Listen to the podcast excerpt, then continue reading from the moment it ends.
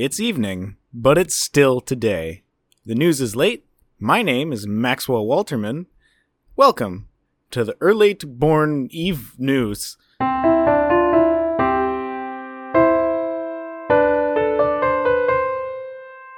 When it comes to authorship, people tend to write about the things that they know best. Oftentimes, chefs write cookbooks, mental health professionals write self help books, and politicians write books about campaigning and how they feel about their respective countries. Sometimes, however, it's best not to put your ideas into words. A woman named Nancy Crampton Brophy in Portland, Oregon has been arrested and charged with the murder of her husband, Daniel Brophy. Nancy allegedly shot her husband at the Oregon Culinary Institute, Daniel's place of work. This supposedly foreshadowed by a blog post by Nancy from 2011 entitled How to Murder Your Husband. Well, the title doesn't imply anything about getting away with it. On the flip side, it looks like the northern bald ibis is finally back from the dead. Although still considered critically endangered, it was previously considered to be extinct in Europe. The first new sightings of the living specimens in the wild were in Syria in 2002.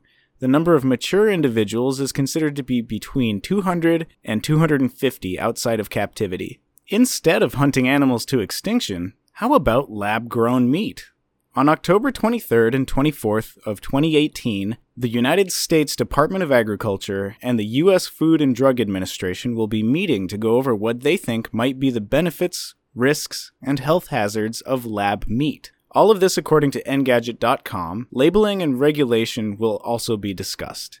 If the lab meat will be classified as actual meat, it will fall under the jurisdiction of the USDA, and if it's not, the FDA. Either way, it looks like I'll have to venture pretty far away from Whole Foods to find a sample of it.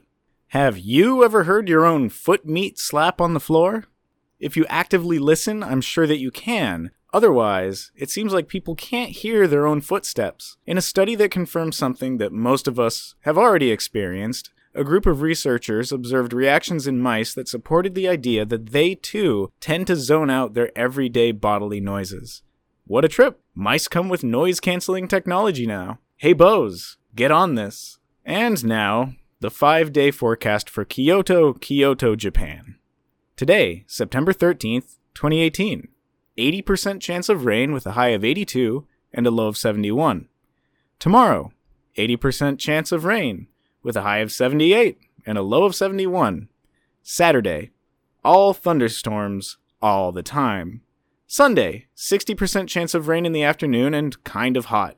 Monday, there will be weather. I guess. If you would like to know more about our show, please visit us at podcast.com.net.